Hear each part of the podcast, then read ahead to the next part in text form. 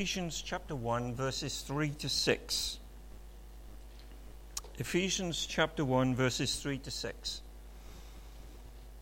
And it reads as follows. All praise to God, the Father of our Lord Jesus Christ, who has blessed us with every spiritual blessing in the heavenly realms because we are united in Jesus Christ. Even before he made the world, God loved us and chose us in Christ to be holy and without fault in his eyes. God decided in advance to adopt us into his own family by bringing us to himself through Jesus Christ. This is what he wanted to do, and it gave him great pleasure. So we praise God for the glorious grace he has poured out on us, who belong to his dear Son. Should we just bow as we ask God's presence with us now? Father, we thank you for giving us the desire to come together to worship you and to praise you this morning. And most of all, Lord, we thank you that you chose us even before we were created to be close to you because you love us so much. Be with us now. Help us to grasp what you have done for us and how much you love us. I pray this morning in Jesus' name. Amen. Now, 2014 was a very auspicious year for so many people. And we will have been out of the country or out of this universe, I think, if you haven't picked up the fact that it's the 100th anniversary of the First World War starting. But there's another anniversary that it also celebrates, and I haven't heard it mentioned once on the news or read it in the papers. And it's the 100th anniversary in 2014 of Sir Ernest Shackleton's expedition to the South Pole. He was a polar explorer, and he took part in 3 different expeditions to the Antarctic. His first experience was as the third officer with Captain Scott in 1901 to 1904. He went again in 1907 to 1909, and he and 3 others got within 112 miles of the South Pole. Didn't quite make it. Then in 1911, Roald Amundsen, the Norwegian explorer, got to the pole. So you might think there was not much else to do in terms of polar exploration. But Ernest Shackleton turned his attention to trying to cross the Antarctic via the pole from one side to the other side. And so in December 1914, he set sail from South Georgia in the South Atlantic.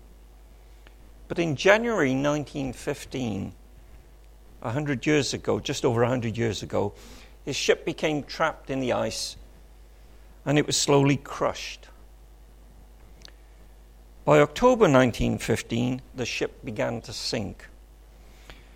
And for the next 6 or 7 months, the crew camped on the sea ice. Now, some people don't like camping, but camping on sea ice doesn't seem to be even attractive to those who do like camping. But they camped on the sea ice for 6 to 7 months. And in April 1916, the ice floe began to break up. So on the 24th of April 1916, they launched one of the lifeboats that they'd rescued from their ship. And they'd managed to transfer a lot of the supplies from the ship to the ice floe. So they had supplies. But they launched this boat, and they were at sea for 5 days. And they finally reached Elephant Island, which was the nearest solid land. And it was the first time they'd stood on solid ground for nearly 500 days.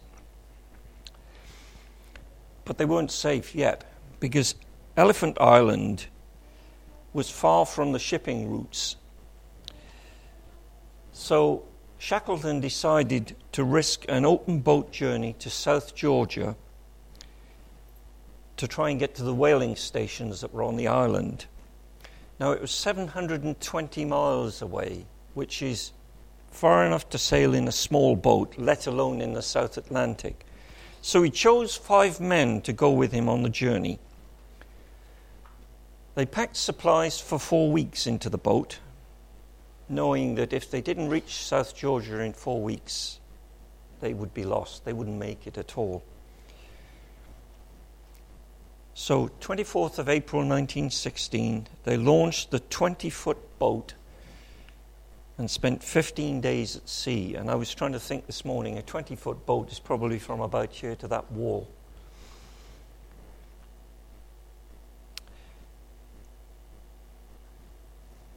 But they were on the unoccupied southern shore of South Georgia when they got there. They did get to South Georgia. But South Georgia is an island with a very high ridge of mountains running the full length. And they were on the opposite side of the island to where the whaling stations were, where rescue could be. So after they'd rested, Shackleton and 2 of the men decided, rather than risk sailing round the island because it was so rough, that they would cross this mountain ridge. And it took them 36 hours to cross this mountain to get to the whaling station. And they finally got there in May 1916. And interestingly, I read that the island wasn't crossed again until the 1950s. They were desperate. So they sent a boat from the whaling station round the other side of the island to rescue the men who had been left on the south side. Then they had to plan the attempt to rescue the men from Elephant Island. And I won't go into the detail because there was all sorts of problems in terms of getting boats and trying to get there. And they tried 3 times to get to Elephant Island to rescue the men that had been left there. And finally, in August 1916, 4 or 5 months after they'd left, they reached Elephant Island, at which point the isolated men had been there for 4.5 months. And they were virtually running out of supplies. They were into their last cans of food. But they were finally rescued from Elephant Island. Now, just think how you would have felt in the April when Shackleton had disappeared.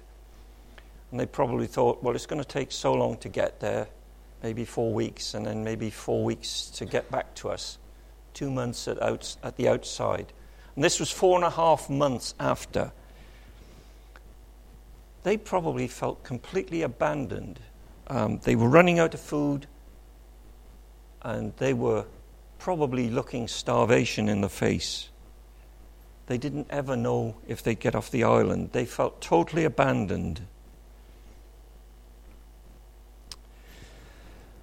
What do you think it means to be abandoned?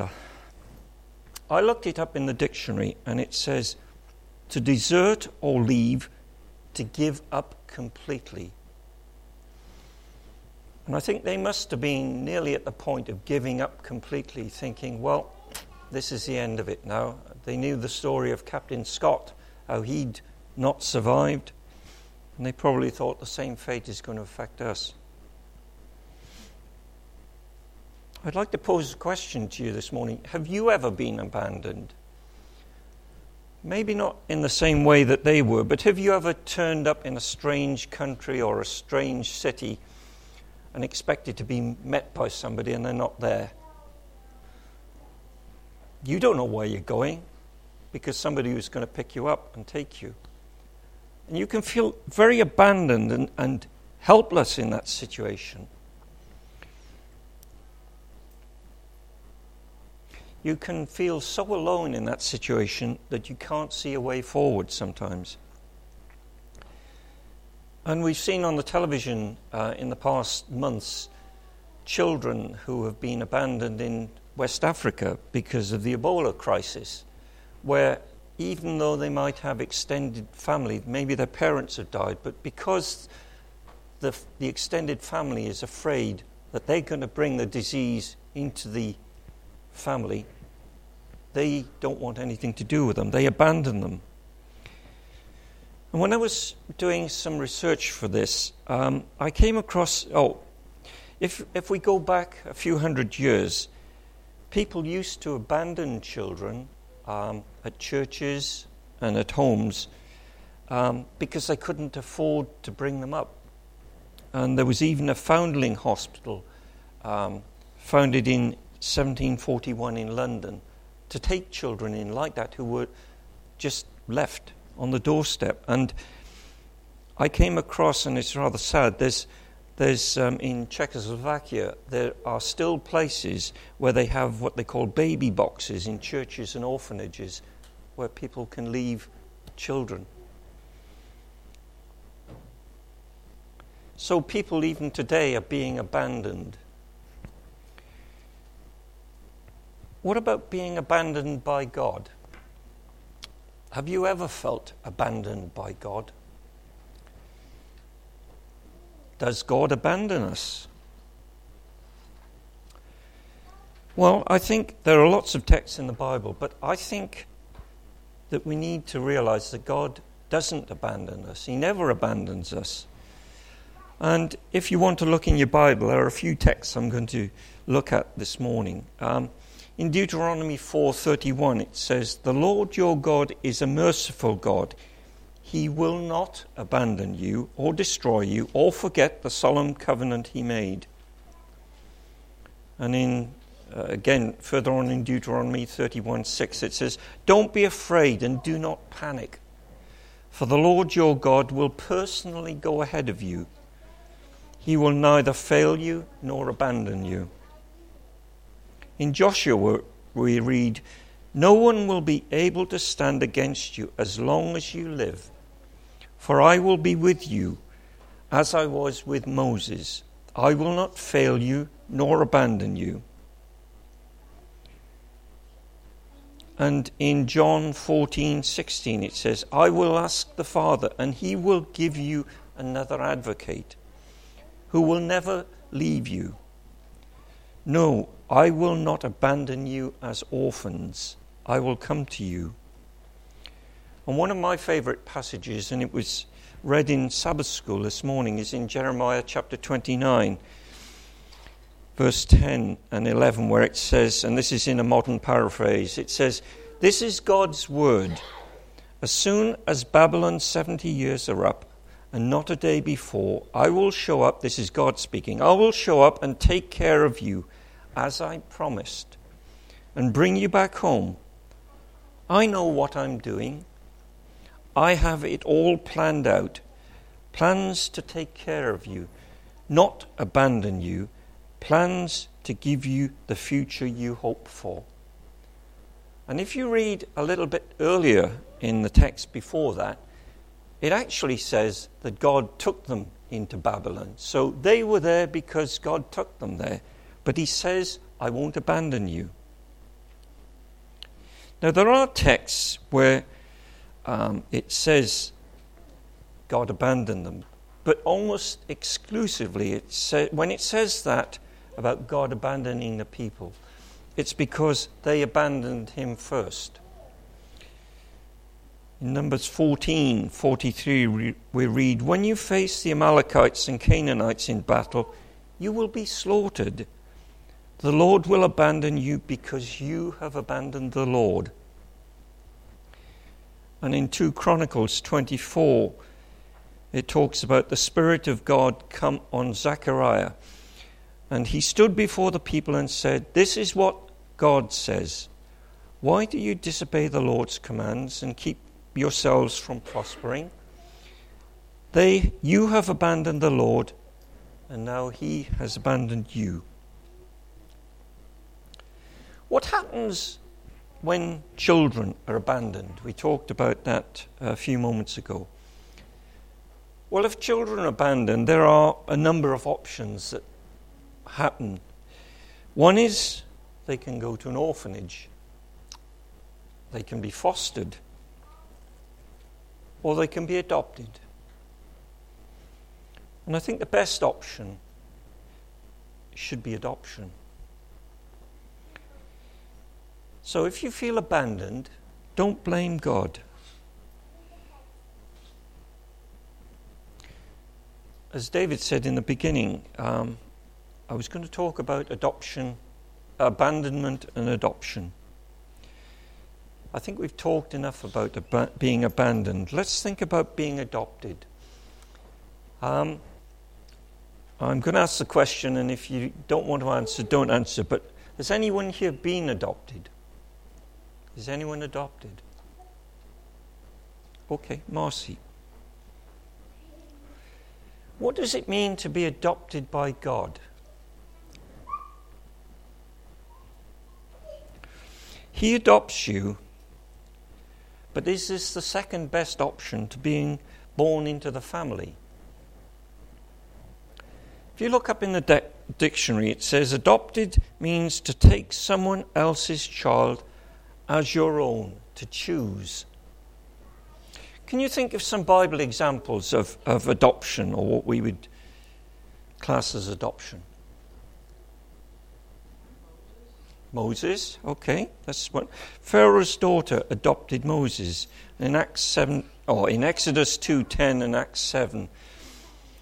It says, when the boy was older, his mother brought him back to Pharaoh's daughter, who adopted him as her own son. The princess named him Moses, for she explained, I lifted him out of the water. Can you think of another adoption?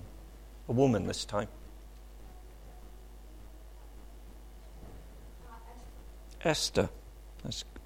In Esther 2:7 and 15 we read, when her father and mother died, Mordecai adopted her into his family and raised her as his own daughter.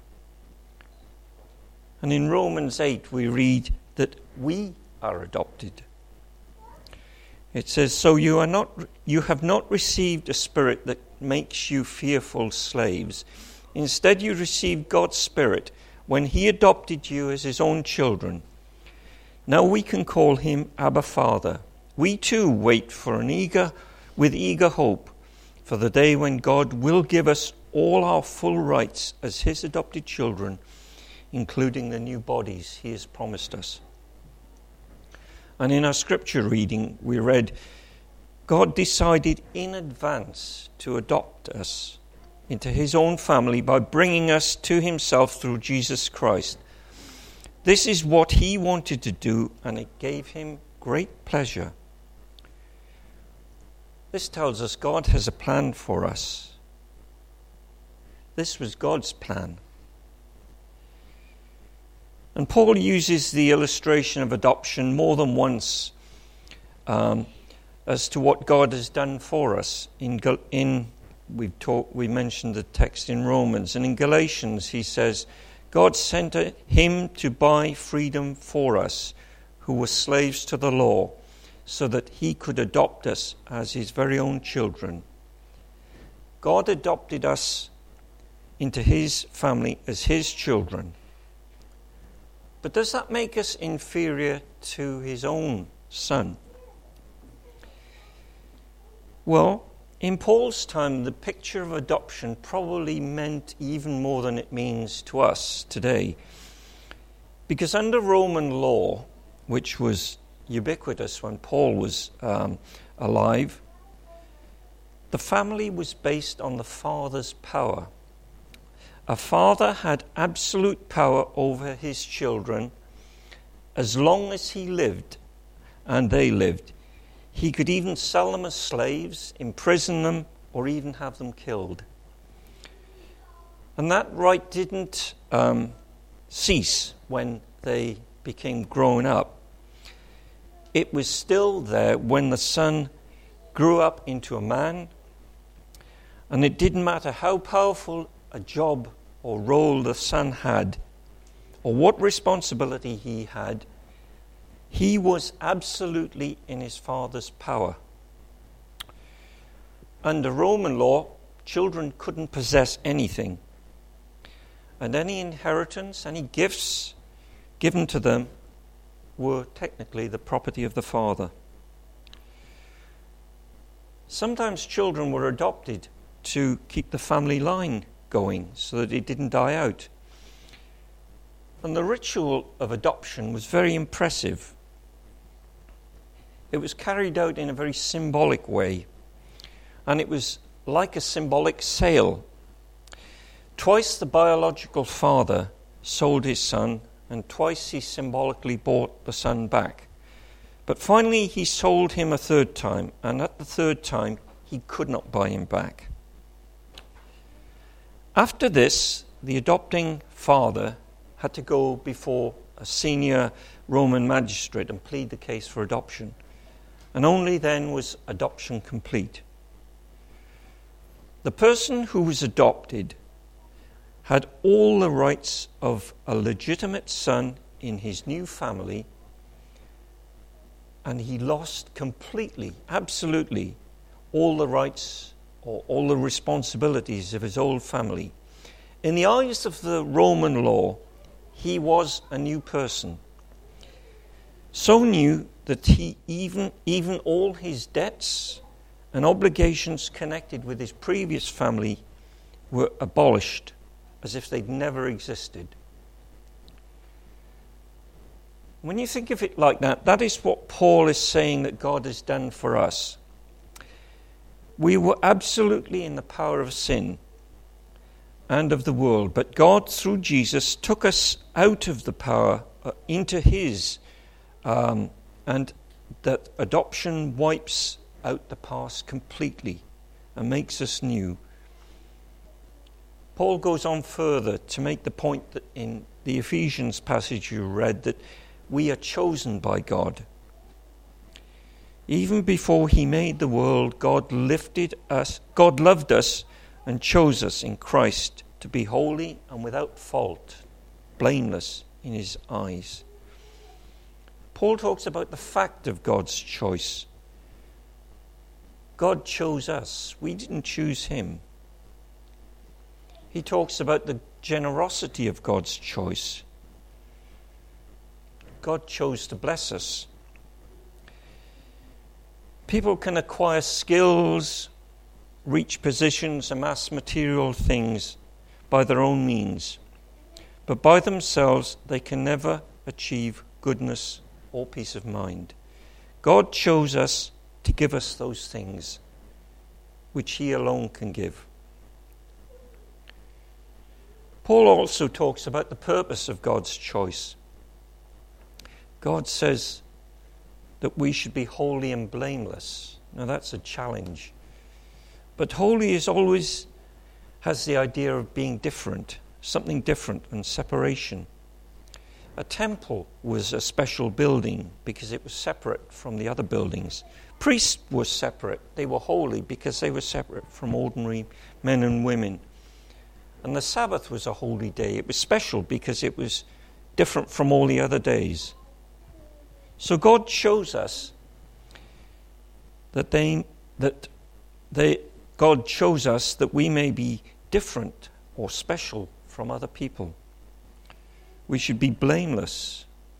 And when you think under Jewish law, an animal chosen for a sacrifice had to be perfect without any blemish. Only the best is fit to offer to God. Being blameless means the whole person is an offering to God. It should impact every aspect of our life, our work, our pleasure, our sport, our home life, our personal relations, and make them all fit to be offered to God. So here's the challenge this morning to each of us. In the early Christian church, Christians knew they had no doubt that they were different from the world. They knew that they must be so different that the probability was that the world would hate them and possibly kill them. This difference on which Christ insists is not only one which takes us out of the world, but it makes us different within the world. And it should be possible to identify ourselves as, or other Christians, in the school, in the shop, in the factory, in the office, in the hospital ward, everywhere we go. The difference is that Christians should behave not like they're trying to comply with the human laws, but they're trying to comply with the law that Christ wants to plant in their heart. So whether you're a teacher, a shop worker, a factory or an office worker, a doctor or a nurse, whatever you do, people should be able to recognize the change in you when you've been fully adopted by God. It's the simple fact of the matter that if enough Christians became different, the world would be revolutionized, society would be changed. So if you ever feel abandoned by God, even in the most difficult situations, remember that He will never leave you. He will never abandon you. He has chosen you before you were born. He has adopted you. The past is gone forever. He made each one of us. And in Psalm 139 we read, God made all the delicate inner parts of my body and knit me together in my mother's womb. Before we were born, He made us and He adopted us. Matthew 18:14 says, He is not willing that any should perish. And closing text I've got is Hebrews 13:55, which says, be satisfied with what you have, for God has said, I will never fail you, I will never abandon you, I will never leave you nor forsake you. You, me, each one of us here this morning are very special to God because He chose each one of us. And He adopted each one of us into His family. And I pray this morning that may be your experience and mine today. In Jesus' name, amen.